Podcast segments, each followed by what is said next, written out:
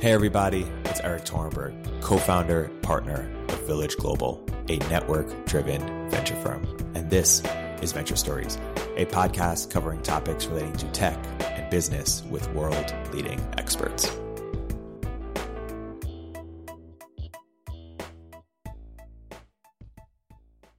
Hey, everybody. Welcome to another episode of Venture Stories by Village Global. I'm here today with very special guest, Jonathan Hsu. Jonathan's the co-founder of Tribe. We previously had Arjun Sethi, his, his other co-founder on last year.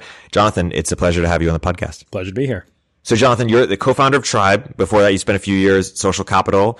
I think you started there 2014. Yeah. Before that, background of Facebook, background of games, PhD in physics. Maybe, maybe let's start with you entered venture in 2014 with a specific data background where have you been surprised or where's it been interesting to see where your background has been able to make an impact and where your background maybe hasn't in the sense of venture isn't ready to be changed in that direction. Because, you know, a few years ago, there was this idea that software was going to change, data was going to change venture in every aspect, sourcing, selecting, supporting.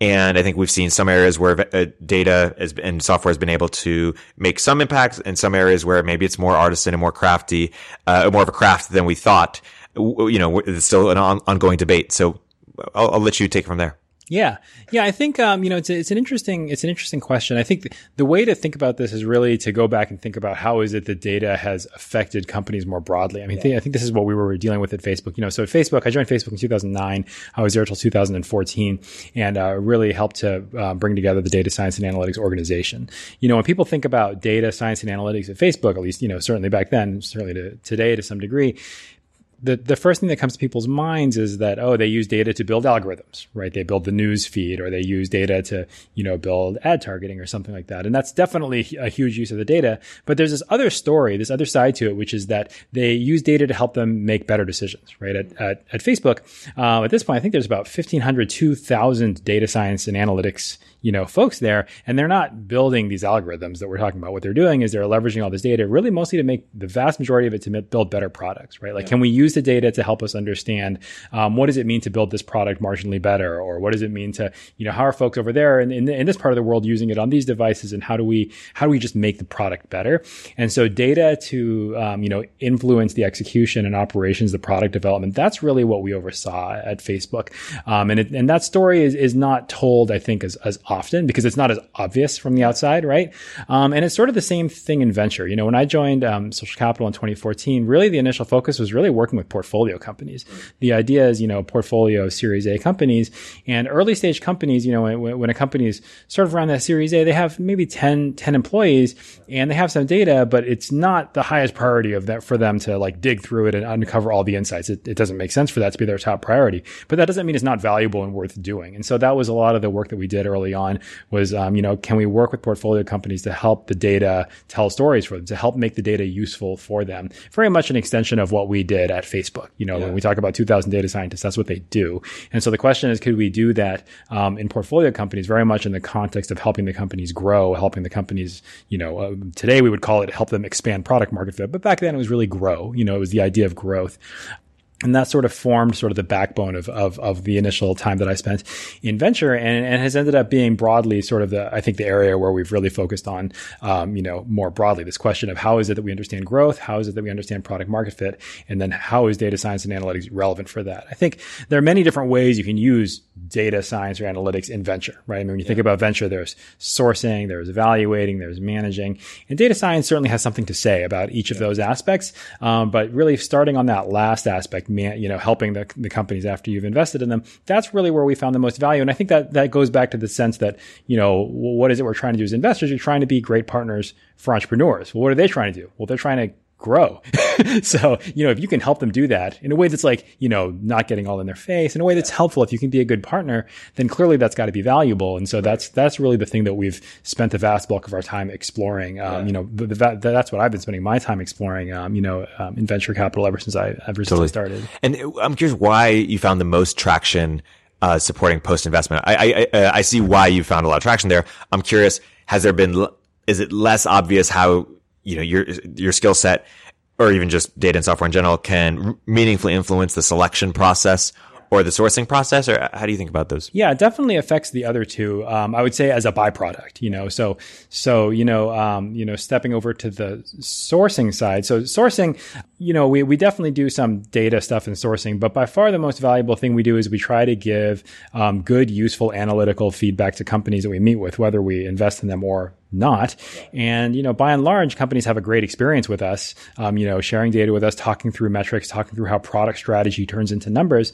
And that activity adds value no matter what. Yeah. And then hopefully that drives good vibes and it gets them to yeah. send us people. It gets their other seed investors to think, you know, about us a little differently than other series in, um, A investors. And that drives deal flow. And that, that inbound deal flow is going to be far more powerful than any algorithm that I can cook up based on some data sets, right? Yeah. Because, because, you know, when you think about doing some sort of algorithmic sourcing, you kind of face this problem. You know, if you run, let's say you're running a, a good company, you're, you're a seed stage company, you're, you're doing great. And somebody comes up to you and says, Hey, my algorithm says we should talk your natural inclination is like, okay, uh, well, I have all these other investors who've been spending time trying to help me. Yeah. Like, well, who are you? right. So, so the thing is sourcing. So, so that's kind of what we found was that, you know, sourcing for us, um, you know, um, it's a much more personal thing. There's a natural constraint in venture, which I think, which I think is, is that. And, and that's really the place where we've been focusing.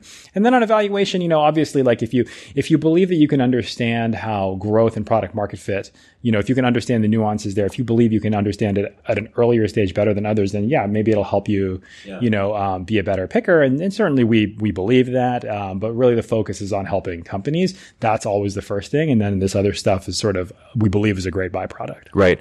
And is, is just, is picking just so much more of an art than, than a science? Well, I think, you know, we would say that there's a very scientific a- art aspect to it. And then there are parts of it that are art. You know, um, the analogy I like to use, I like to say that, um, that accountants were the first data scientists. This is a bit of an absurd thing to say. so, so what does that mean? So what does an accountant do? An accountant takes a pile of raw data the ledger, right? Every transaction, and they turn it into something useful, like an income statement or a balance sheet. That's really all data scientists do, right? We take a big pile of raw data. It's important that it's raw. That's only data scientists really deal with raw data. We start with a big pile of raw data and turn it into something useful maybe we do a bunch of fancy whizzy math, like you know, you know, we, we, can do lots of math. But in the end of the day, if you're a strategic decision maker, CEO or an investor or whatever, you're trying to make a big decision. You don't care about fancy math. You care about you know, can I trust this? Is it useful? Right? And so that's really um, you know that's really where we've focused our time um, when we think about data. That's the first bit. It's yeah. more accounting like.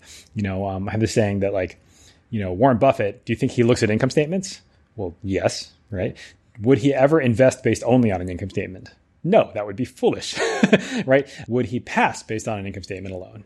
Yes, right? And so, and that's and that's a great example of data being used in an investment context, yeah. right? It's not AI, it's not machine learning, but you know, Warren Buffett uses income statements. That is a great use of data yeah. that that is in line with the thing I said before about co- how companies use data to improve their operations, to improve their execution, and is in line with how we think broadly about using data science yeah. um, and analytics in the evaluation process in the early stage venture. And so the would that imply on the source side, for example, that capital as a service is not something you guys are building at Tribe, or I assume. What what are the lessons from from that experiment? Well, at Social Capital, you know, we built a bunch of different things uh, that, that, tried to use data in different ways. One of the ways that we tried to use it was, you know, to use these approaches to understand product market fit at the early stage and automatically invest in them.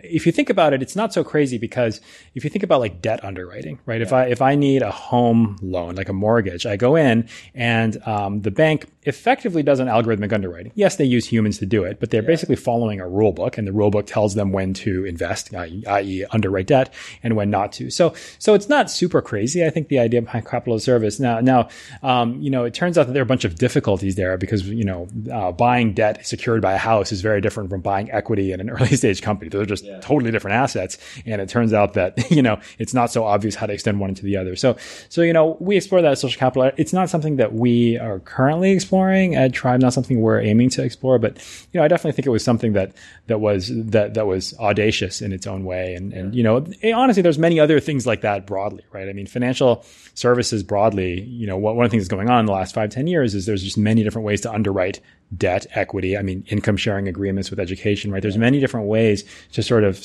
um, quote unquote underwrite an investment, whether the, the investment is debt or equity. Um, and, and I think capital service was one of those one of those attempts. You know, I think of it in that context. I, I do want to transition to some of the company building stuff, but first I want to make sure we cover the extent to which you got you and your team and, and broader source team as well and tribe team as well really innovated with Inventure because there aren't that many people who are launching different kinds of, of data products to take a stab and some things work and some things don't and some things little parts of them work. So I'm curious at social if you can sort of run through whatever experiments you, your team or, or broadly experimented with. There was CAS, which you talked about, capital as a service.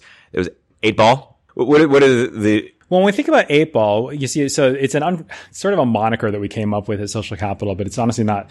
It, it's a so there's on the one hand the way I described it. There's something that looks kind of like accounting. And so the question here is like, how do you understand product market fit the way that accounting understands sort of the cash and financial position of a company, right? If you think about what accounting does, accounting is kind of neat because what it does is it basically it takes the history of a company and it takes that in, that ledger and it turns it into a bunch of variables that are kind of like well understood. Yeah. Right. Here's an income statement. The income statement doesn't predict the future. What it does is it helps parameterize the past in a bunch of variables that you and I can talk about sensibly, and, and in a bunch of variables that I don't have to reinvent for every new company. It's like, oh, you know, insurance company, I don't have to reinvent accounting. Accounting, like the co- core high level concepts of accounting, continue to to apply. And then in any one sector, you kind of have to sp- get specific about it, right?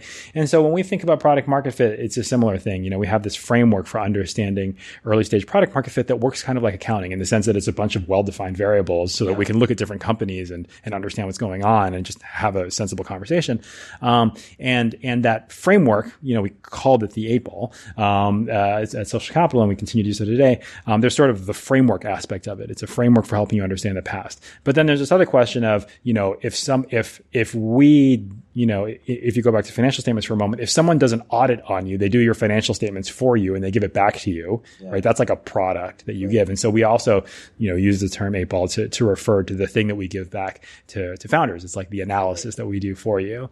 Um, and then, you know, you could imagine other things. You could imagine building software that does it and you could imagine putting the software on the internet and, you know, like QuickBooks Online for finance, right? Yeah. Um, and there are many different versions of it, but at its very base, it's sort of a conceptual way of understanding product market fit in terms of a bunch of um, analytical quantitative variables that are reasonable to compute given today's products, given yeah. today's technology. They're, you know, you should, I should note that like when I, when I talk about the, these analytical frameworks, people, you know, many people have come up with similar things. They were all invented in the mid 2000s, really. You know, what happened was um, in the social web era, all of a sudden you had these companies that were all of a sudden able to store a ton of data. Facebook was one of them, Zynga, you know, all those social gaming companies.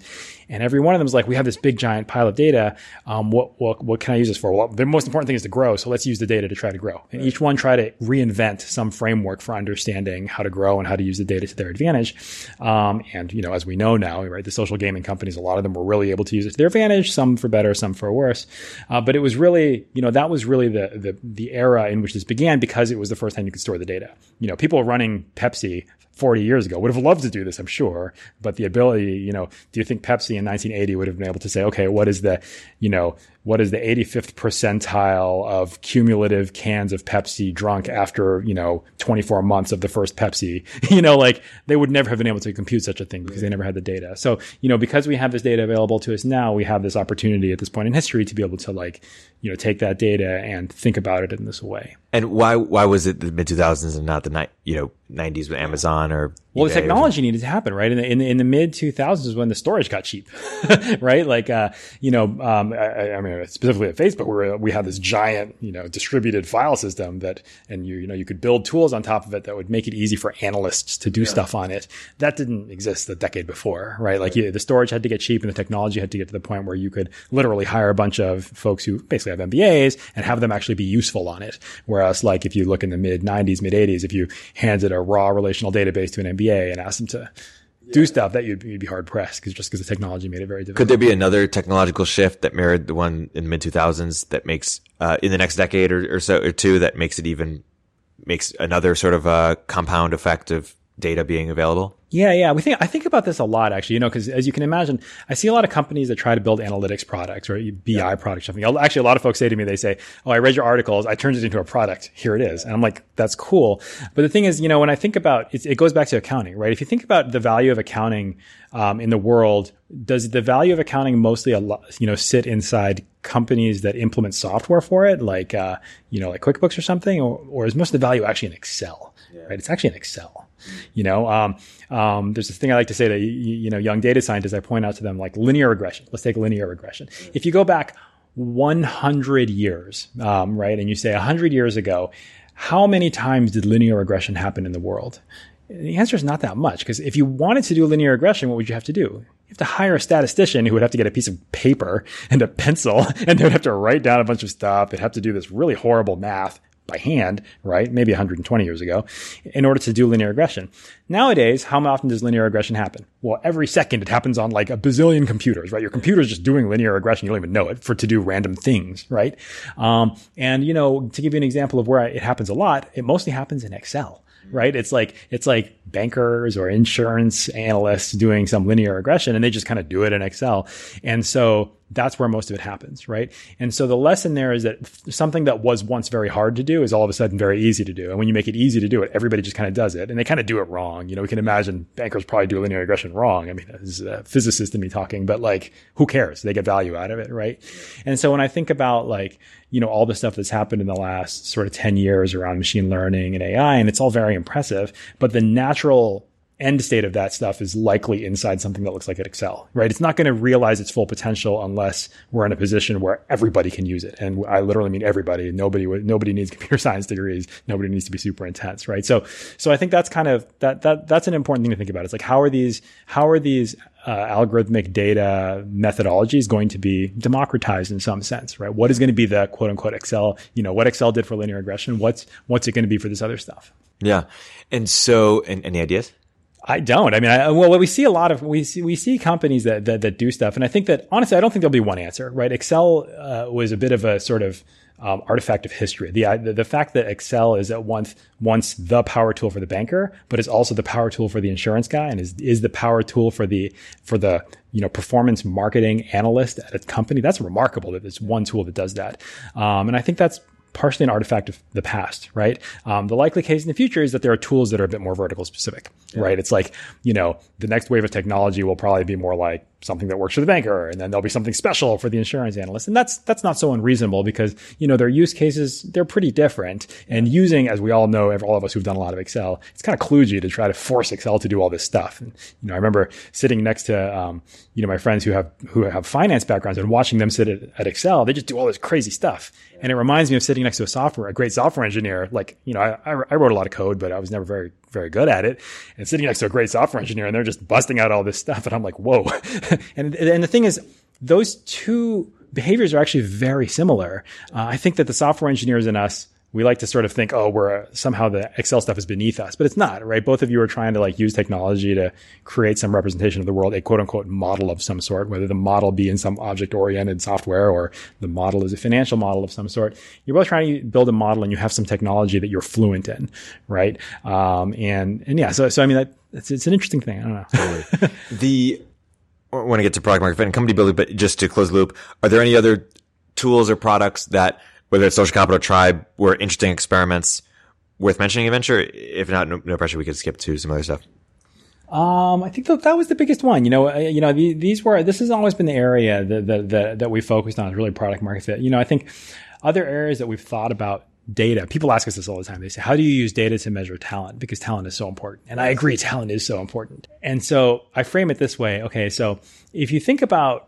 you know, what is it that data does for you? Well, what data does is it helps you control bias, right? You look at a situation before you have data, you're like, I think XYZ is true. And then you have data and it's like, oh, X was true, Y and Z not so true, right? And, you know, it just helps you sort of verify. And, and, and how is it, you know, that data helps in talent? You know, where are the best examples of that? I would submit that I believe the best examples of that are things like college applications. Now, this is kind of crazy, right? If, if you were to say to somebody, oh, I believe college applications is a wonderful data driven thing, they'd say, oh my God, you're so wrong. Um, college applicants is, a, is this hugely biased system, only, you know, benefits the rich and the so on and so forth. Um, but, but I mean, that might be true now, but if you think about it relative to like hundred years ago, that's definitely not the case, right? It's certainly the case today that when you apply to college, you give them a bunch of data your GPA, your transcript, your standardized test scores. They try to they they try to turn you into a bunch of numbers, right? And then they try and then they certainly use some discretion at the end, I'm sure, you know. But if you think about college application as a whole, not for any one school, because of course any one school is going to get it right and wrong sometimes. But if you think about the overall system of, you know, we generate all these 18 year olds who, who go to college, that whole system is a fairly data driven way of you know, attempting to assess talent. That's what it is. And it's far more data driven now than it was a hundred years ago, right? And, you know, when we think about, when I think about like data and talent, I think about that a lot. It's like, well, how, there are good things about that. There are bad things about that, right? There are clearly good things in that it helps you control bias. There are clearly bad things because it's going to help you, you know, reinforce stereotypes or reinforce possibly some, some injustice that exists before. But that's true. But that does, you know, you don't want that to stop you from trying, right? Yeah. From, from trying to implement it in some way. Um, I don't have a good solution here, but this is something we've, we've thought about a lot. Another area where this actually happens is in terms of hiring in the large tech companies. If you go into a company like Facebook or Google and you look at how they hire technical talent, um, actually all talent, they have a bunch of mechanisms in place to help them reduce bias, right? They give their feedback on the interview blind right? Like it's like you interview someone, you write your feedback in blind, nobody else before reading anybody else's feedback, right? As opposed to, you know, I read everybody else's feedback, everybody tells me what they think about the candidate, then I meet the candidate. Hugely biasing, right? So, so, you know, these tech companies have done a bunch of stuff to try to debias the situation as, as best as possible. You know, even, uh, you know, apparently I've heard that at, like uh, at Facebook, when they write interview feedback, they're not allowed to use gender pronouns all the feedback is ungendered just to remove that bias. Um, and so, and so, you know, there are these practices that these companies have done to try to debias and try to make their hiring, you know, more data driven maybe, but really more bias controlled, right? Um, and then if you think about sort of legacy companies, you know, do you think that like, I don't know, Geico Insurance hires that way? Almost certainly not. You know, so that's another angle that I've been thinking about is like, well, are there ways that we can use some of those, um, per, you know, uh, philosophies to sort of, um, you know, debias how we think about assessing talent? But, but for us, you know, because part of where we invest, we think so much about product market fit. This is always, you know, step two for us yeah. a little bit, um, but uh, and a very important step two for us. But um, you know, the product market fit for us has always been sort of the yeah. P, P1. It's interesting on, on, the talent side. It's interesting because I, uh, we just had Tyler Cowen on the podcast, and he's now writing a book on on talent and, and evaluating talent, assessing talent, and he is surprised, maybe even shocked. That I don't speak for him at how unrigorous venture capitalists are. He thought they would be the the pinnacles of of talent evaluation, and how much of it really is just is just gut is there yeah yeah i mean it's like you know uh, you know if you think back to going back to like mortgage underwriting right if you look at like mortgage underwriting in the like early part of the 20th century it's like if you needed to mortgage how do you think you did it? Well you would go to the bank in the corner and you'd be like oh my wife you know does lawn bowling with your wife. You know you and i we both went to harvard. You should write me a loan. And they would just do it right? yeah totally by gut. And, and what's happened in the last hundred years? Now, of course, that's not the case. There's all this data involved. And it's a combination of two things, right? On the one hand, there's like regulation that comes in and says you have to do it this way to be fair. But the, on the other hand, it's also in the business interest of the banks, right? It's in the, it's in the business interest of the capital allocators at some level to use data to try to get better at it. And I think that's, it's the same thing, you know, in venture. Um, there, there's, there's huge swaths of it that just involve enormous amounts of discretion and gut. Yeah. And um, and I think part of what we do at Tribe is you know we really try not to get rid of that because that there's a lot of stuff that's really important in that. Yeah. The intuition, the traditional component of venture, but it doesn't mean that there's no space to add something objective, right? right? And the question is, how can you do both of these at once? You know, are there other systems in the world that try to mix both of these activities at once and, and, get somewhere successful? You know, and when I think about the operations of these internal companies using data, or when I think about the system of, you know, college admissions or, or yeah. these other systems, they're good examples of systems that, that do a decent job, or at least they're systems that you can learn from, right. you know. But is it fair to say that we're we're more at like the check checklist manifesto stage of making sure that people are just running a good process and being consistent every time, versus being at the sort of like you know hypothetical sort of Mattermark for founders or like you know, i.e., you grew up in Atlanta and you're more likely to you these parameters about your life make you more likely to be successful. Not, that that's his own version of bias, but would like are we? Is that fair to say we're more at you know making the level of, on the talent level when we're thinking about investing in founders or thinking about even, even hiring people, just making sure we're running a good process versus truly using data inputs about their life. Yeah. To well, I mean, I think you know the really the big thing that, that's happened is just that there's been an explosion of investors, right? You know, if there if there are only five investors, then it's like, well, let's hope that they're doing the right and just thing for the for society at large, you know, or maybe we can regulate them to do it. But you know, one of the things that's happened in early stage venture is that there's just now an explosion of firms, which means that for any possible, you know. You know, philosophical approach or investment philosophy or process that you can dream up, there probably exists a firm that does it, right? And that's good for entrepreneurs, right? Because from an entrepreneur's point of view, it's like, well, now instead of talking to just the five guys on Sandhill, there's like hundreds of investors I can theoretically talk to. I can find one that fits with me. And so, you know, when you ask me like, where are we stage wise? Well, I think there are investors who are really into checklists. I, I think checklists are great. You know, there are certainly investors out there who really try to make it a black box, a quant machine. You know, there are rumors about what Google Ventures does internally with some sort of box that has a green and red light on it. Who knows? I don't, I don't really know. And then there, there's, but the thing is like, I, I would never think of any one of these as like a statement about where venture is going.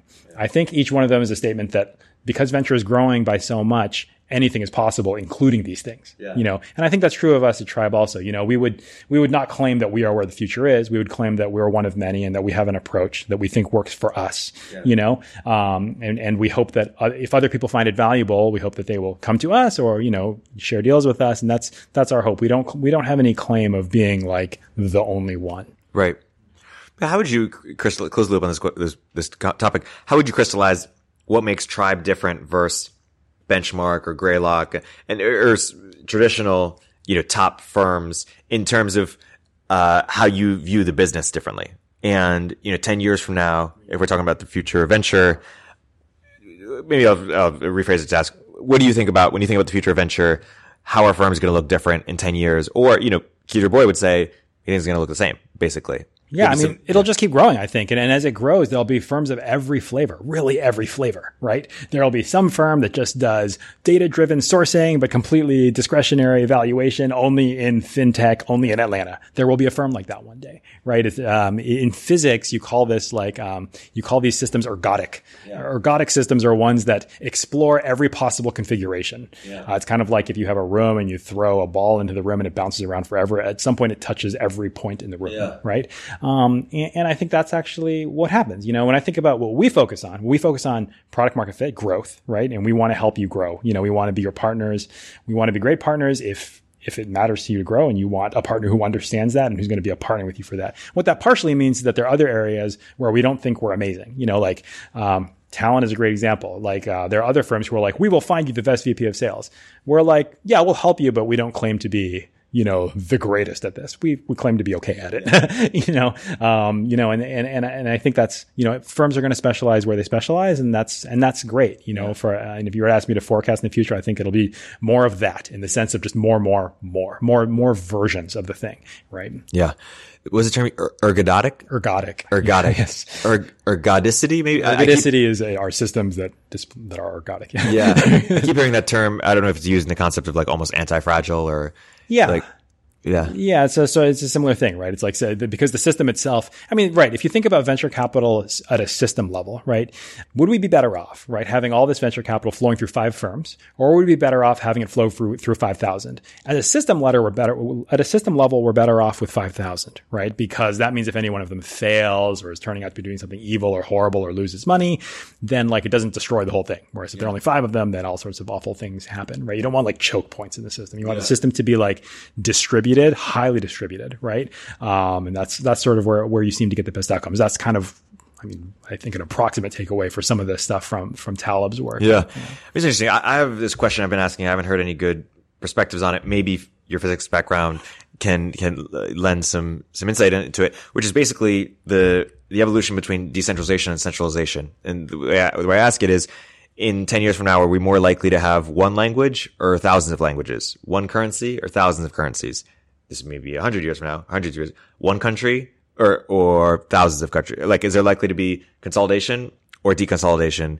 And I, I get that the answer is some versions of both and their phases, but what are the dynamics that cause there to be more consolidation or deconsolidation and how, how, how can we think about predicting? Yeah. Well, I think that I, I you know, I'm, I'm, generally of the belief that markets and economies left on their own, right? Um, there are aspects of them that tend towards, right, decentralization. And then there are aspects of them that tend towards monopoly, right?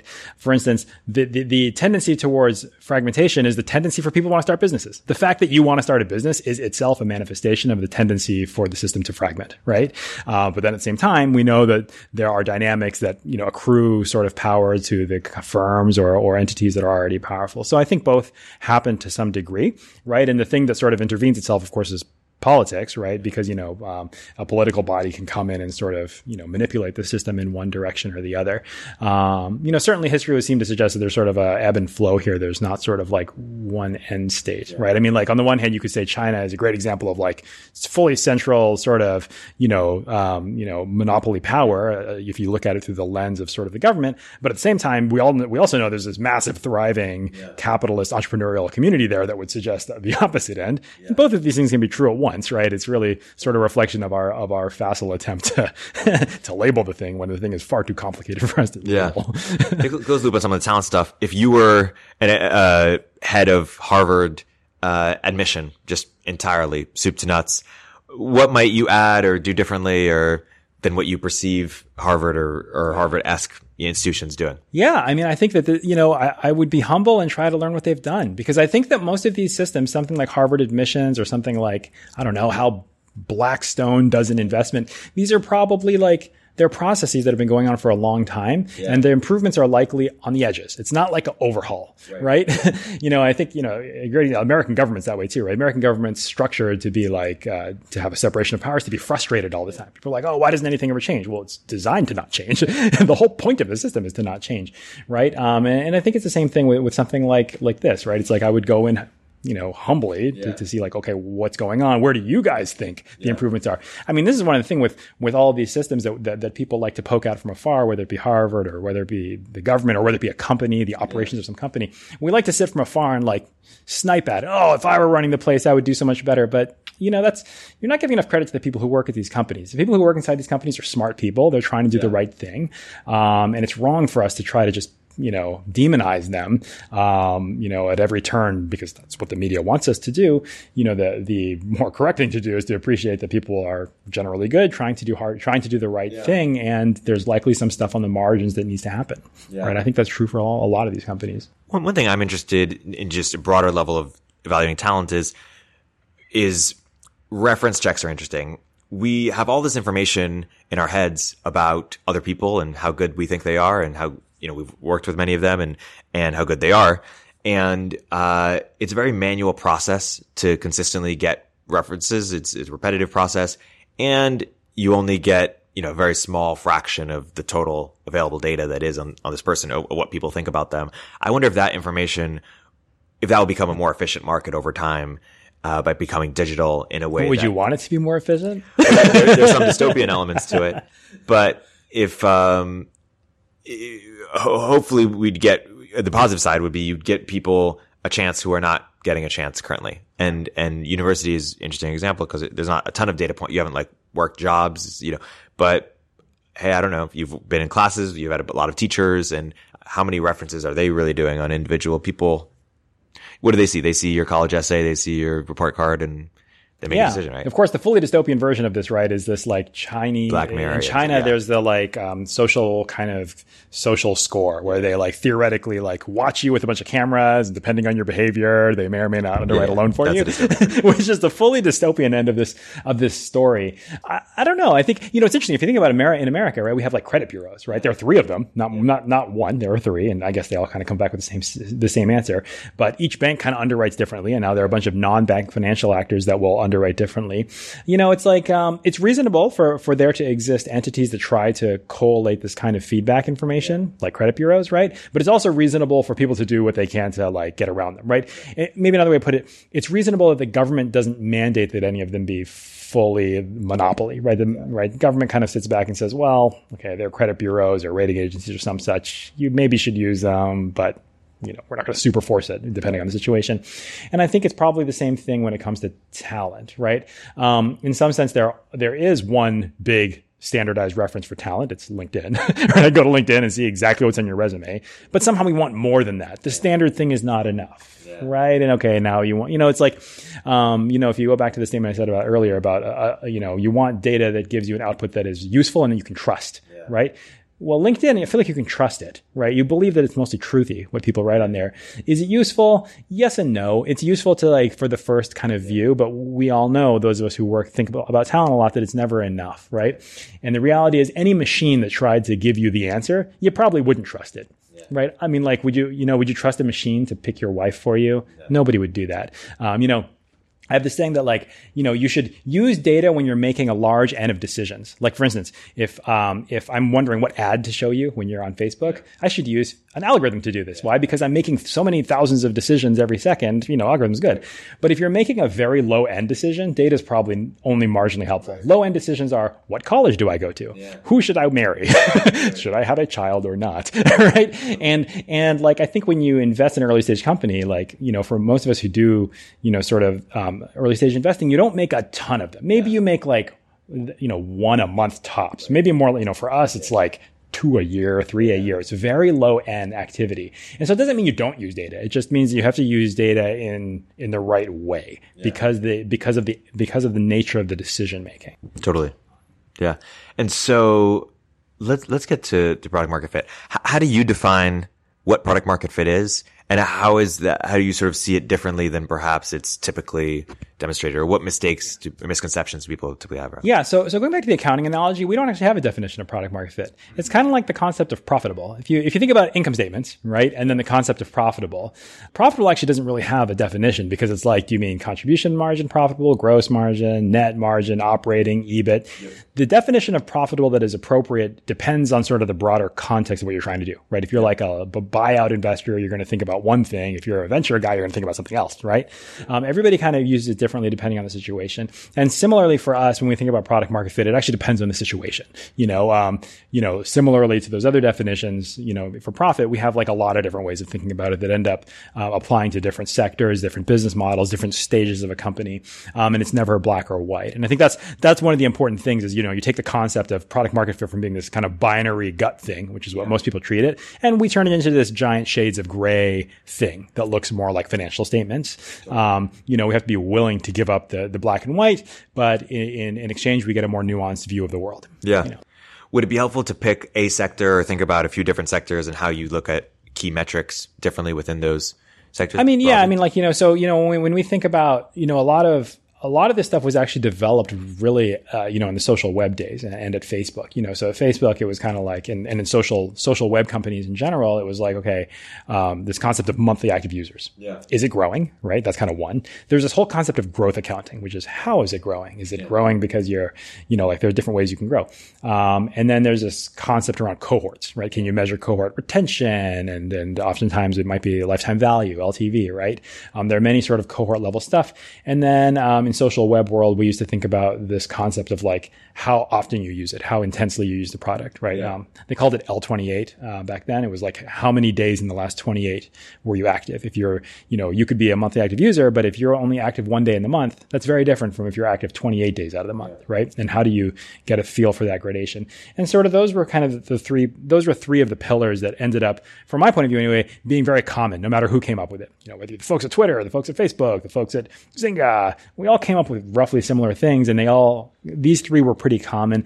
And so for us, those three sort of formed the, the base set, um, of things to look at. And, you know, I wrote a bunch of articles about this topic and, um, I think one of the important things is that these frameworks they work whether or not the value that's moving around has anything to do with dollars, yeah. right? Um, a lot of these frameworks, as I mentioned, were developed in the context of users, visitors, right? Um, whereas, as we know, income statements are all about dollars, right? And they're really different. Um, but you know, SaaS company, SaaS SaaS business models are ones that sort of lend themselves where they're kind of similar, right? Where yeah. the dollars and the usage roughly line up, and so hence you can use a lot of these similar product market fit frameworks for both dollars or usage or really anything else. Really, you know, the way the way we think about it is it's it's anywhere where there's value being exchanged between the product and the user, right? Yeah. If the, is the if the user decides to spend time looking at the product, uploading a photo, or give money or whatever, there's some value exchange, a unit of value that's exchanging hands, right? It's a transaction. And going yeah. back to the ledger example, now you have a ledger of such transactions. Can you turn that ledger, you know, into an income statement sort of regardless of whether the ledger was counting dollars or yeah. not?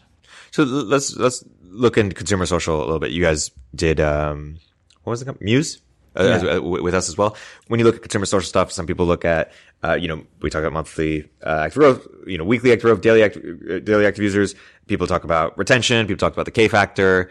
Uh, how might you look at consumer social types companies or what's important? I mean, all of those things Yeah. that you just said. I think, you know, we would end up utilizing all of those in sort of the same way. It's not that different, I think. You know, I think, you know, the, the thing that's maybe novel is more taking the things that you would learn if you had a really, if you stared at consumer social companies a whole bunch and you have all these frameworks for measuring them, and then I drop you into like an insurance company. Now what? right? And the, the thing is, a lot of those things actually carry over. Um, the, the sort of the, the earliest or one of the first big manifestations of this was Slack. It was a great example where it's like, okay, on the one hand, there's a bunch of socially network type metrics you can use, but on the other hand, Slack is like a SaaS company. It has recurring revenue. Okay. So like, you know, can you look at it through both lenses and can you sort of arrive at a, a view on, on the company, on the, on the product, um, right, in a way that might be a little bit different than you would arrive at in, you know, if you only took one of the other two paths. And I think that's, that's largely something we, we look for actually, are situations where like, um, you know, folks are are taking some expertise in one area and applying it in another. Maybe it's a social area, applying it to insurance, or maybe it's like I have expertise in payments and SaaS. Okay, like let's mush them together and see what sort of things come out of it. And I think that's that's where a lot of interesting things happen. let's take something like Superhuman. You know, Rahul had this had this line he took from someone else of, "Hey, product market fit for us is when people would be, you know, strongly upset if we didn't exist. Like that's how we know that we are, you know, totally ingrained in, in their life." And uh, I didn't know if was comprehensive definition, but that was one definition or, or one sort of litmus test for him. Now I'm incubating a product. It's called Cosine. It's sort of, a, I think I may have mentioned it. It's like a peer-to-peer uh, credential network, sort of unbundling LinkedIn endorsements. And for us, it, it- we're wondering, is that the right metric? Or because I don't know if LinkedIn was started on that metric in terms of you know, people seem to externally dislike the product, yet find it so damn useful. And the things around sort of networks or status, sometimes people aren't as honest either with themselves or with others about how important things are to them if it's utility. And so is for us the, the metric that they would be strongly upset if it didn't exist, or is it that they use it ever so often? So I'm curious just how often frameworks like the superhuman, for example, apply to different types of yeah. products. Well, I think you know, going back to the very beginning, right? Like uh, when we when I think about data science and analytics, I think that the initial question is how do you use it to make the company operate better and build better products, right? Um, remember the, the beginning of my career, I spent a lot of time there, right? It's like how do I sit alongside the product team and do this now. If you have all the data that Superhuman has, right, and you say, okay, the only metric we're going to stare at is like how many people would be upset, then it's kind of like you have this giant data set that you're just kind of wasting. And also, it's not super obvious to me how a metric like that is useful to help you incrementally. Like if I push an incremental feature, can I can I measure the incremental difference in this metric? So you know, I don't think the metric's bad, but it's just not so clear that it's useful to me from like a product development point of view and like a regular operating executional point of view. Um, and so and, and that's where we tend to focus on is more like okay you know, can we find a metric that's useful for you that you can actually use day in, day out? Can you build teams around it? Can you point teams in that direction and tell them go do this, go do that, um, and get them fired up? That's oftentimes more what I think about, right? Um, you know, if you go back to the accounting example, that's an example where it's really clear, right? It's like, okay, I have many business units. Each business unit runs a P and L. Clearly, I want more P than L, and and if I measure that and rally the team around it, cool. But then when you deal with things like usage, superhuman, or some product that has some sort of engagement aspect, I feel like it has to be, you know, it's less obvious, right? And then, but but you do want something that you can help with that that can actually help with operating decisions, strategic Yeah. decision making, like I said earlier. Totally. right? Is it fair to say that we, we use strategic decision making? Is it fair to say that strategy, Keith Boyd defines strategy in terms of like understanding the equation of a business? I'm using I'm using a, a weaker definition here. I just mean I may, maybe what I mean more is product definitions. Um, certainly, like if you want to have like some higher definition of strategy, it may Yeah. not be useful. But I, I, what, I, what I'm interested in is if we can try to make it what, what, what you do and we understand concrete and you have a lot of articles on it, but gives uh, some examples for the audience, whether it's like, what would you do if you were at Superhuman in terms of how coming up with that metric or, and or maybe some examples from your portfolio, past or present. You, of you coming, or what, what it's like to sort of pick the metric or, or, Yeah. Well, I think picking a metric is always provisional, right? So, so it's important to realize you're never going to get one to wi- rule them all, right? It's provisional. And I think a lot of the function of the metric you choose is to help orient your next N months, your next roadmap, your next thing, right? Uh, you know, at Facebook, the beginning was like monthly active users, but then that stopped being useful. It turned into like daily active users. And then that stopped being useful. It turned into like time spent and all this other stuff. And then they had all these other metrics. And then each, remember, like, that's a huge company. So each sub team has to have their own thing that they're trying to focus on. And, and the thing you're focusing on is, is always provisional. And that's reasonable, right? Because as a business owner, right? Or as somebody who's like trying to run a business or run a product team, the thing you're trying to achieve changes, right? Yeah. Like you work on this for this next six months. So it became provisional there because they outgrew it, basically? Well, or you just change your focus, right? Uh, and I think that's that's the answer is that you know you change your focus, and, and then that's and that's not unreasonable, right? right? Like you know, it's like you you change the, the thing you're looking at. It doesn't mean that you stop measuring stuff. totally, yeah. And are but are there specific mistakes that people make when they're tr- picking their main metric or main yeah. KPI? I think I think you know there are a lot of me- you know mistakes. I mean, I, I think you know if if you pick a metric that's like too high of a bar, where like not enough users you know, can sort of hit the number in yeah. some sense, right? You, you know, like you want to be in a, you, you ideally, right, want to be in a situation where every customer that you, that you interact with, you can get a feel for if that customer, if you are achieving product market fit with that customer, right?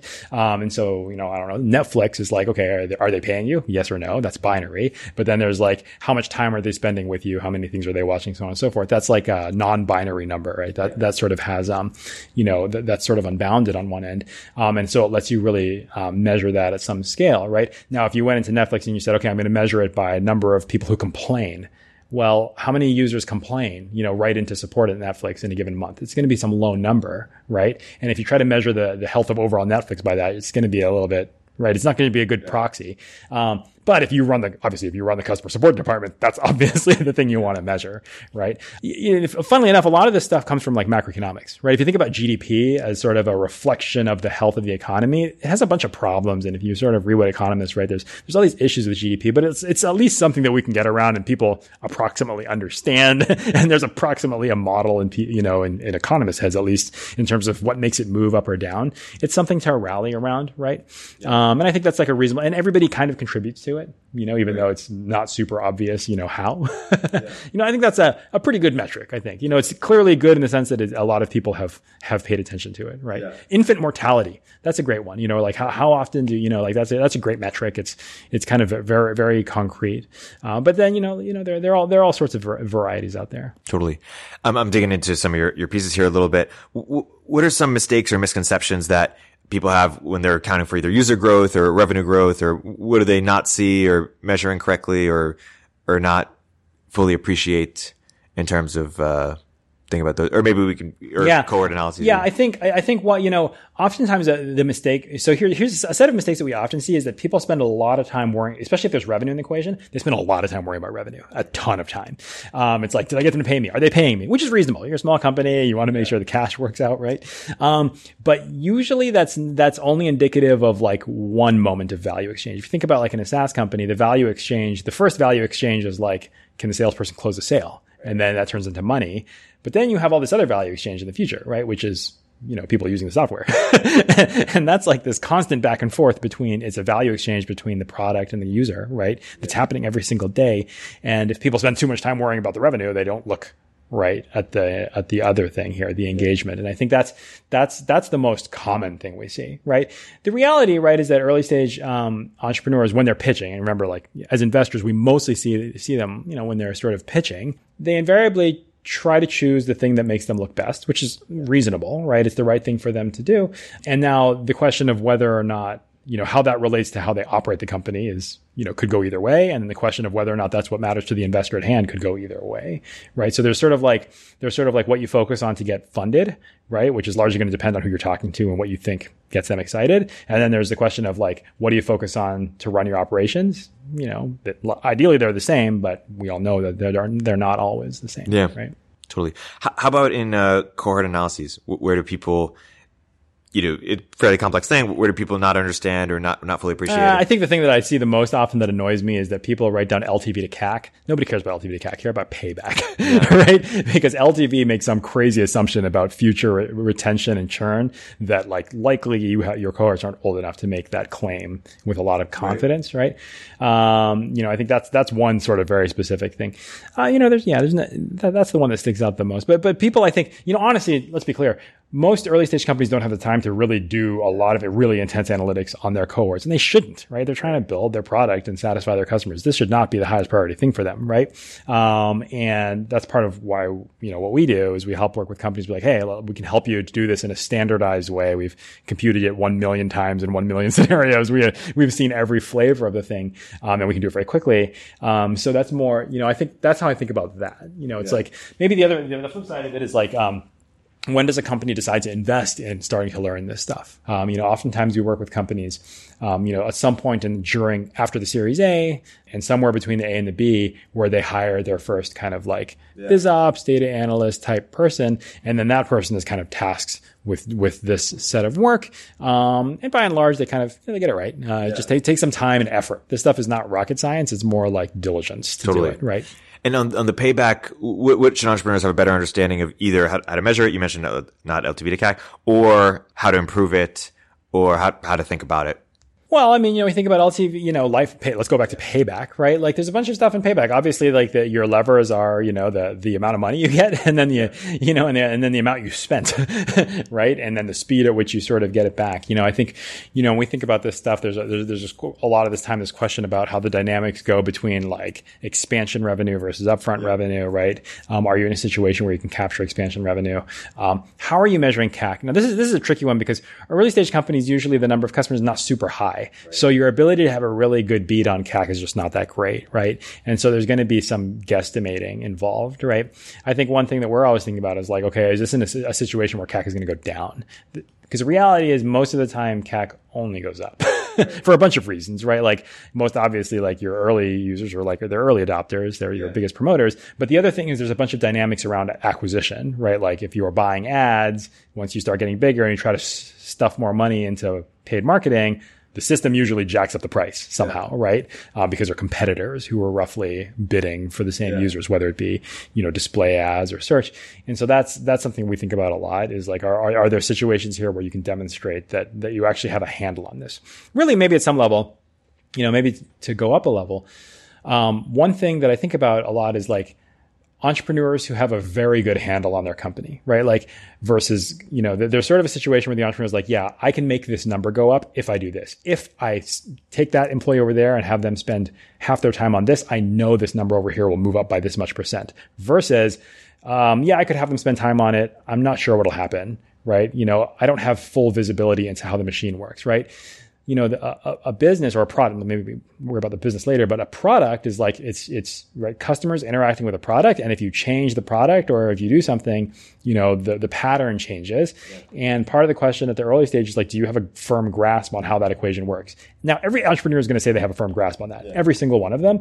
But, you know, I think part of the thing is that when you see a lot of entrepreneurs, you see the gradations. You see folks who really get it, like who are like, wow, they have a very strong grasp of their business yeah. versus the ones who like don't yet have that strong grasp. And honestly, a lot of times the, the products are too early. The stage yeah. of the pattern product market is just too early to have a really strong grasp on what's going to happen. Yeah. Um, so I think that's, that's one of those things, you know, like I, I think about investing a lot in terms of ex- running experiments, right? Like, especially in the seed stage, you know, you put money in, part of it is an experiment. You go in and you say, well, you know, I believe that if I put this money in, this pattern of product market fit is going to change. It's going to grow by this much or something's going to happen. But it's also an experiment. It's like, well, you know, if I put the money in, either it's above here and, you know, my experiment worked, or if it's below here, yeah. then my experiment failed and the thing probably doesn't work, right? Um, you know, every time money goes into these early stages, it has to be thought of at some level as an experiment. Obviously, until you're like this, when you're at a very late stage, now it's just purely to grow, totally. right? Um, but the, you know, that, that, that stage in the middle where it's kind of like an experiment, but you're also kind of growing, that's, that's, I think, where it's most, most fun. It's most yeah. interesting to us, where it's like, it's, no one thing is dominating. It's just a sort of very complicated, um, you know, plethora of things interacting with each other. Yeah. I was talking to Ali Hamed from CoVenture recently, and he was talking about how pre-seed, you need to figure out your customer value as opposed to figure out revenue. And the example he gave was restaurant, you know, they might think it's success if the person, you know, eats and pays. But what's really important is did the person finish their plate? Did the person take the food home? Did, does the person come back? And you need to figure out your LTV so you can know how to best acquire customers. If it's a big LTV, you can hire a sales team. If it's smaller, you know, marketing or ad spend. Uh, it, to the extent that you believe that's true, how how should entrepreneurs be thinking about figuring out their LTV when they only have a few customers or early on? Yeah, I mean, like honestly, the best thing to do is to treat it like a confidence interval because realize you don't know, right? You have kind of a lower bound. It's like it's, this is the worst it could be. Yeah. This is the best it could be up here, and this is kind of the thing in the middle. And that's that's that's the reality of it. You don't have enough enough data right. to know. And hopefully, as time you know elapses and as you get more customers, the bands on that confidence interval narrow, right? right? Like you can bet that at this point, you know, Salesforce knows very very cleanly what the lifetime value of each customer is going to be because they've done so many of them, right? Yeah. Um, and it's reasonable at the beginning you don't know fully, so it's a confidence interval. But I mean, like, I'm not saying that everybody should like so don't hire confidence intervals, but it's like you know that's it's a it's a good way to think about it, right? Which is that you run experiments to narrow confidence intervals. That's actually what scientists do. You know, what scientists do is they, you know, like if you think about particle physicists or something, they generally have these graphs that are like, oh, you know, here's a graph and here's a confidence band of something percent, and then we're going to spend a billion dollars running an experiment, and the confidence band will shrink. Yeah. and it's kind of the same thing, right? Yeah. It's like you know, um, when you think about payback, payback is like a band. It's it's a, it has a big width around it. And now we give you some money as an investor, a seed investor, a series A investor or something. And hopefully the band shrinks. The band shrinks enough so that we know that if we shove more money, we know what'll happen. But it's kind of, it's an experiment in that, you know, very tactical sense. So don't hire a sales team until the founder has done enough sales to know that their confidence interval is, yeah. Maybe. I mean, like, you know, uh, who knows, right? Like, I mean, like, certainly if, if you know what's going to happen and you hire the sales team, then then you will be in, in a, in, a, in a good position. But, you know, for all you know, like this is the thing about it, right? That you don't know it'll happen at some level. For all you, especially at the early stage when the confidence levels are super wide, maybe you hire those salespeople and the thing shoots through the roof. Yeah. Ah, I was right all along. You know, there's this aspect of both investing, but also running an early stage business, right? You're, you're venturing into the unknown and you know you're successful or not and in the end of the day is the success due to luck or skill right this is sort of the the perennial question right, right? Um, and there's no clean answer to that yeah. right um, now that said, each of us should clearly focus on being better at skill because yeah. we, you know we only do so much for luck.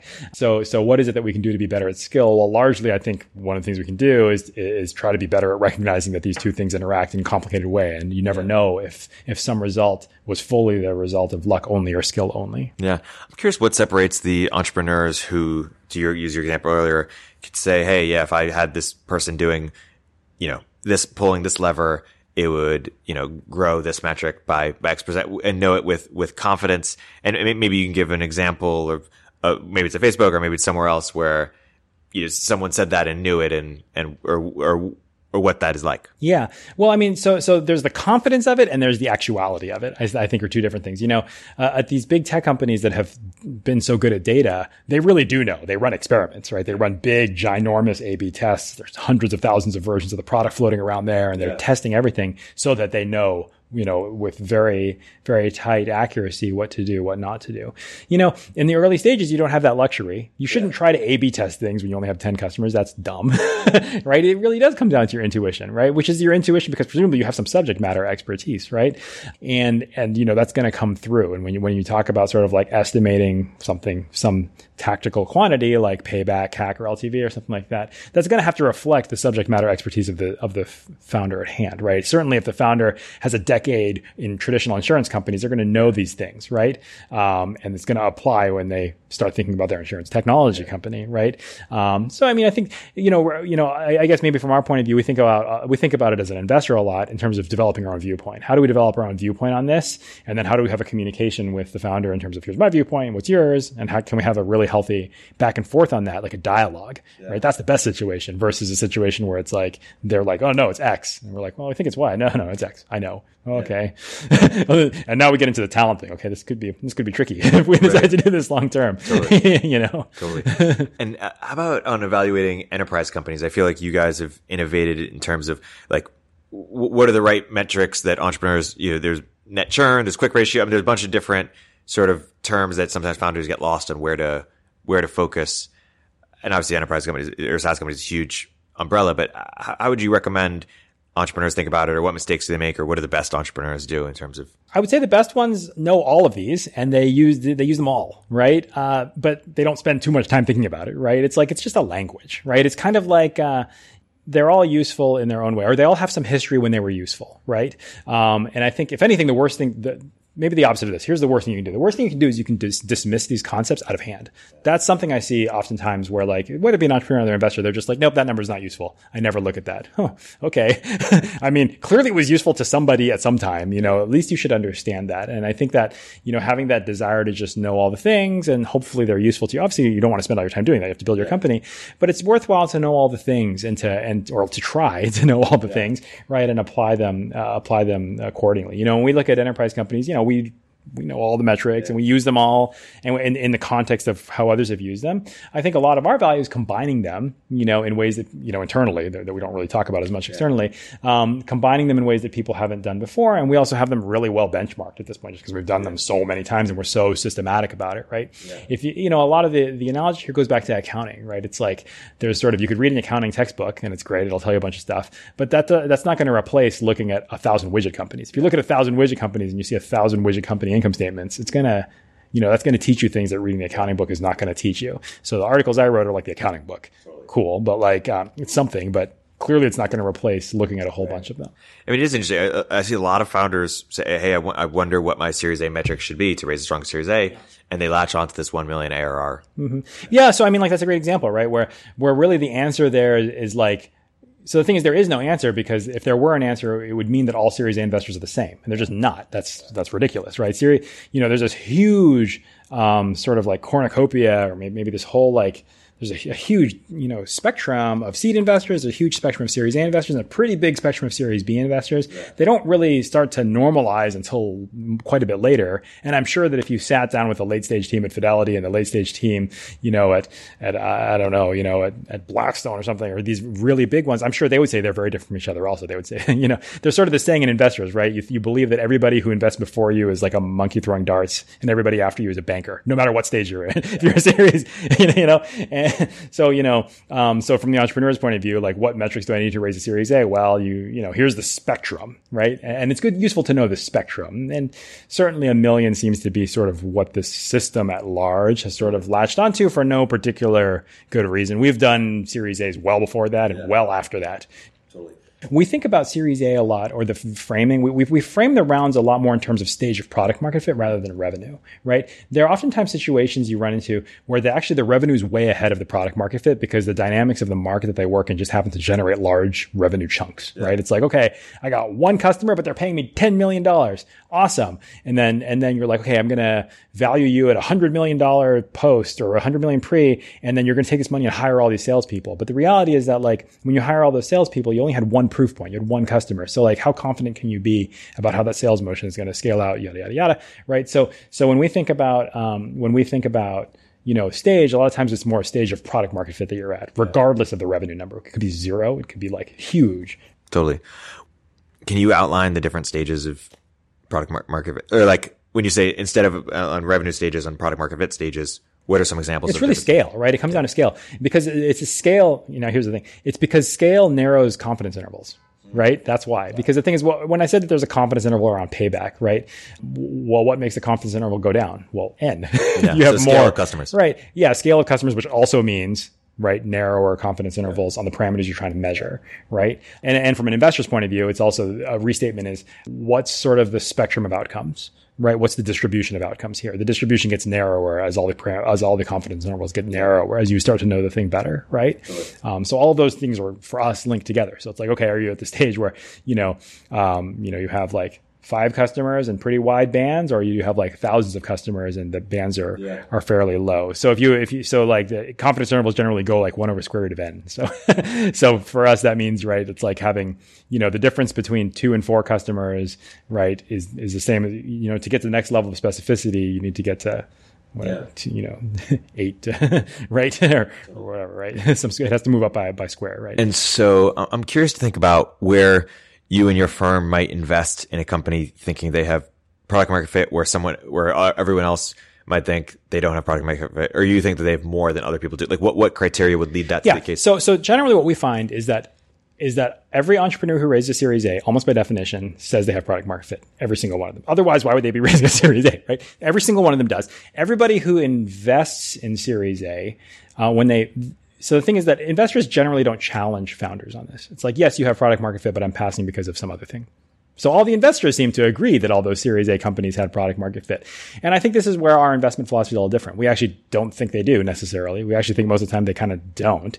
Um, and that's sort of a, a, differentiator, you know, for us. Uh, but if you think about like the social dynamics of investing, it's not unreasonable this plays out, right? It's like, yeah, every Series A investor, you know, entrepreneur has to say they have it. And every Series A founder has to just kind of give them their word for it and say, I'm passing for something else, you know. And so what are the common reasons or what are some of them that they might think they have it, but they don't? For one example you just gave is, hey, you have one customer and you have a lot of revenue, but that doesn't mean that yeah. you've proven it out. Yeah, it's like it's, it's it goes back to that that statement about sort of like you know how, how predictable is the machine you yeah. know like is it is it you know i shouldn't say like you know obviously like we'd all love super predictable machines but if we do that it's very hard to be an early stage investor so the question yeah. is more like what's the appropriate level um, of risk i.e the what's yeah. the appropriate width of confidence intervals that's that's you know given what you're doing and given the valuation that's being discussed and you know given given where we're at with all the variables considered i think is, is really sort of the way we think about it are there other examples of of companies that or, or, or tr- patterns that people think that they have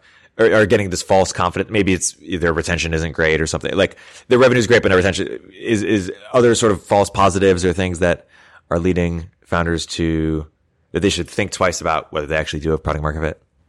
Well, I mean, like you know, you know, like I said, I think that the term product market fit broadly, people use it more as a marketing term, right? It's like we have product market fit. Give us, you know, yeah, you know, I think this, we have revenue, we have users, term. we have, and that's fine. I don't think that's anything wrong with that. You know, they can use it as a marketing term. I think the difference about us is we don't use it like a marketing term. We use like an accounting term, which maybe is like, oh, that's that's kind of yeah. just the way we view the world. Um, you know, folks who who use the term in a mar- in like a you know as a marketing term they maybe use other terms when they're yeah. operating the business, when they're trying to fire up the team, when they're trying to get them to to do their thing. And in our mind, that's the thing, right? Yeah. Um, what is it? You know, how is it that you're firing up your team? How is it?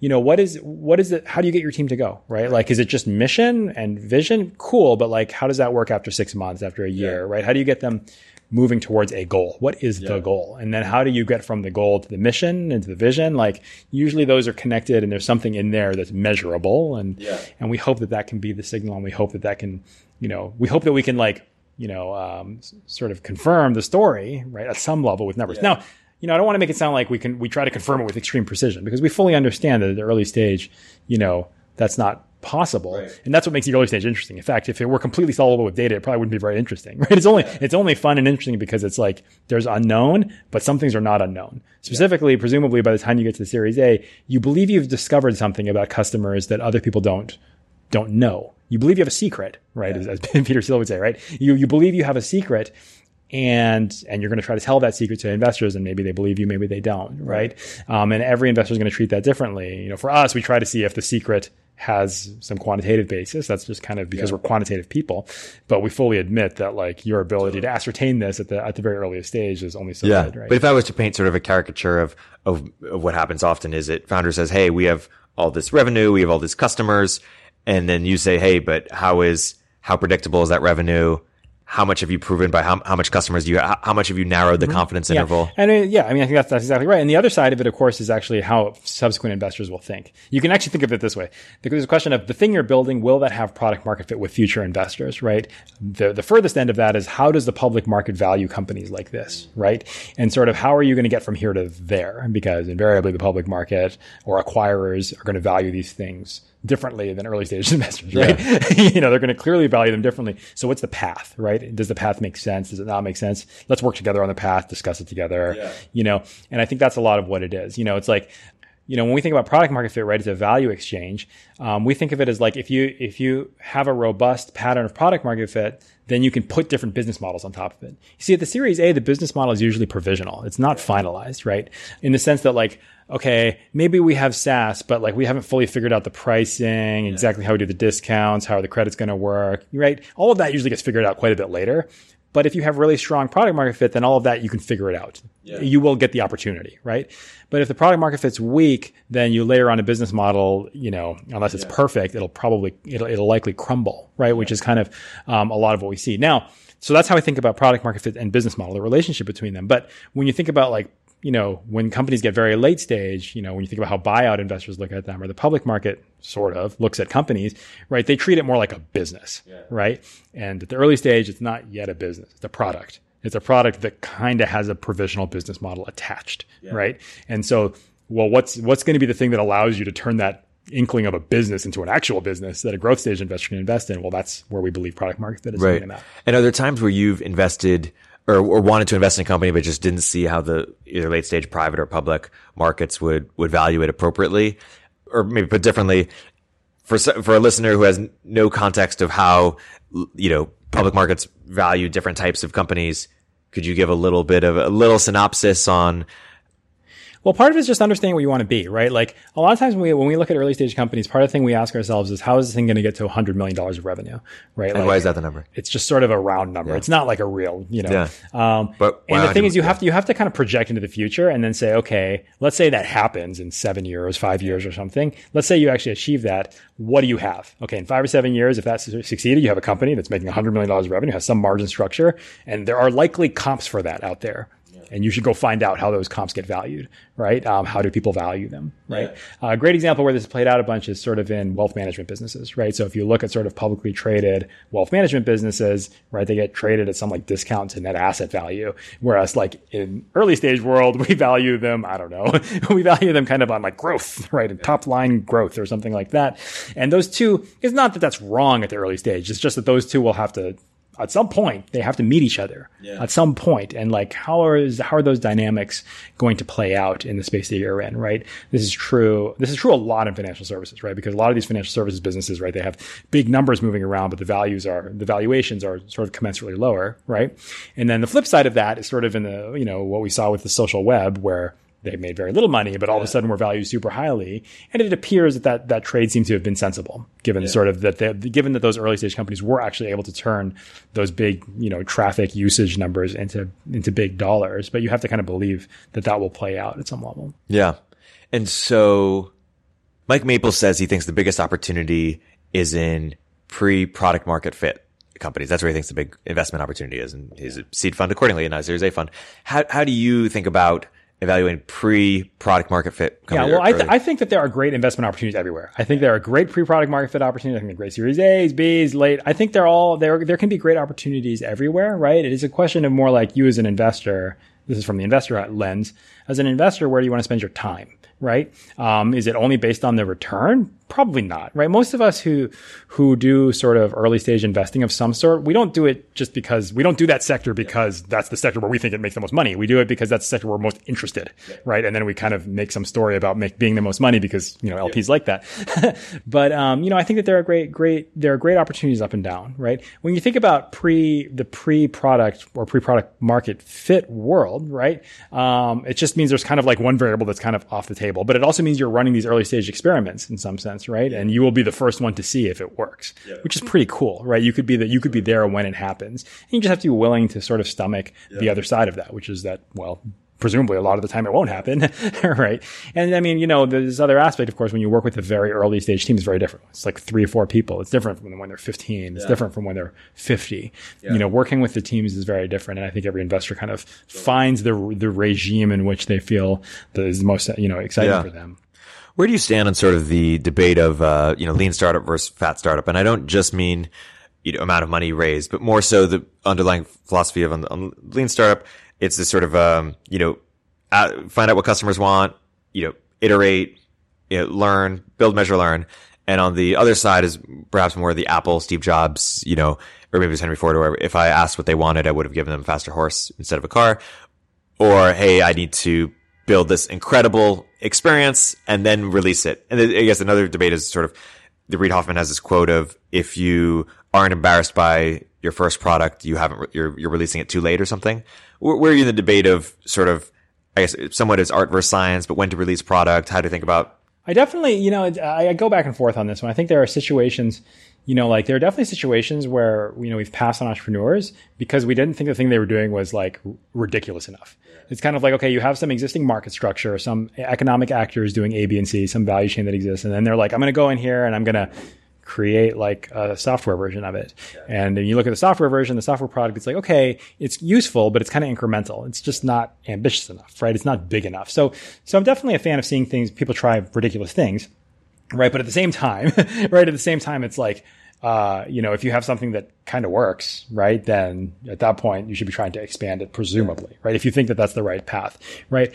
Uh, you know, at Tribe, we talk about like uh, recognizing and amplifying early stage product market fit. That's where we specialize. And we don't specialize in creating product market fit. We, we specialize in recognizing it when someone's created it and then amplifying it once you think you have, once we think yeah. we agree. Or you don't specialize in recognizing someone who could potentially create it based on their yeah and i think you know this might be the yeah and it also might be this thing that you know we believe we, we believe it's not i don't know so if so much that it, you know does the entrepreneur create it or the customers create it the system creates it right like the entrepreneur sets together puts together some things and then it's something that happens between the customer and the product right customers don't buy the founder yeah. customers buy the product yeah.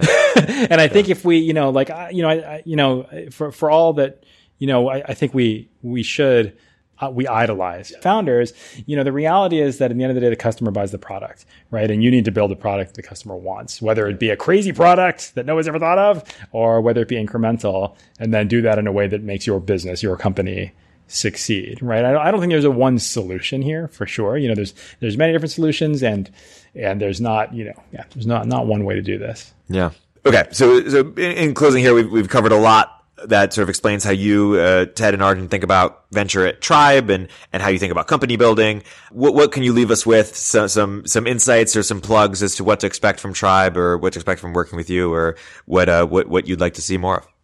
Yeah, I think, you know, the area that we're going to keep focusing on is that, is that, you know, recognizing and amplifying early stage product market fit. I think from the founder point of view, really, you know, the recognizing it is only useful insofar as we give you the feedback, right? Yeah. Like we give you feedback in terms of, okay, we've looked at we look at all these companies, we look at them the same way pretty much every time. And when we use that lens on your company, here's what we think. And, and you know, we hope that that's valuable to companies, you know, in the early stage. We've generally found it's valuable. Yeah. We, we believe it was valuable, you know, from, from the work we've done in the past. And then the other side of amplifying it is just, it's the same piece of the equation, right? Is like, can we, can we use that to just get to the next level um, of growth? So the question is like, you know, who's the best partner for you?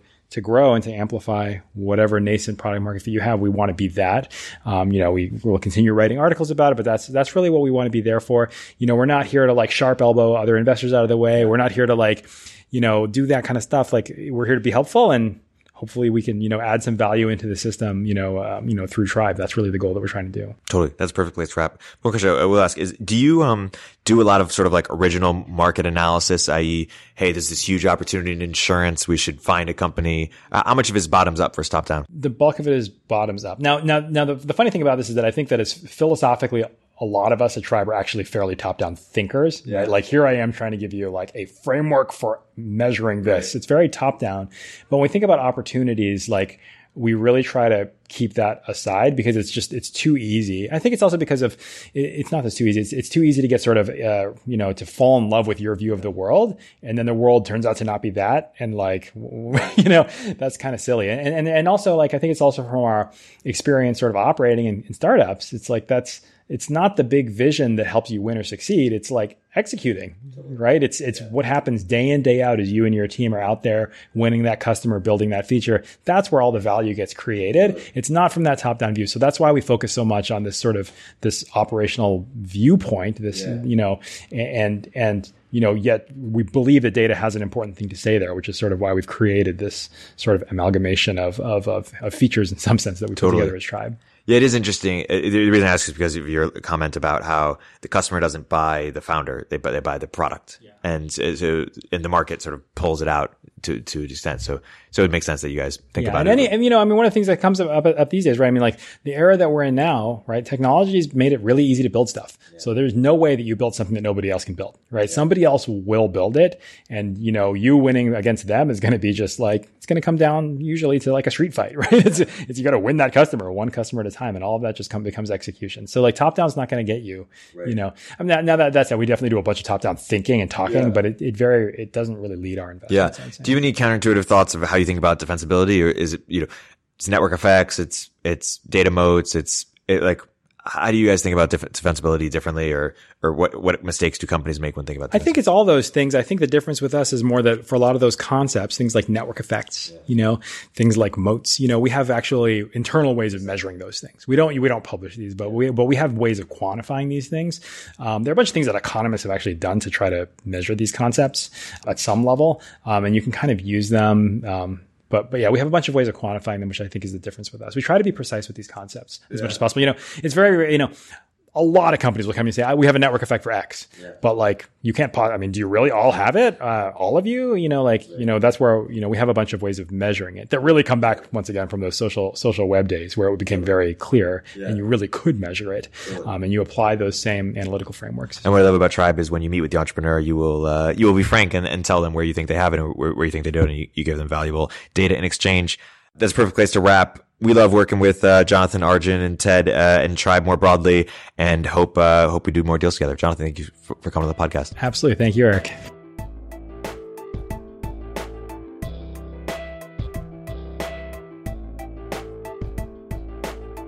If you're an early stage entrepreneur, we'd love to hear from you. Please hit us up at villageglobal.vc slash network catalyst.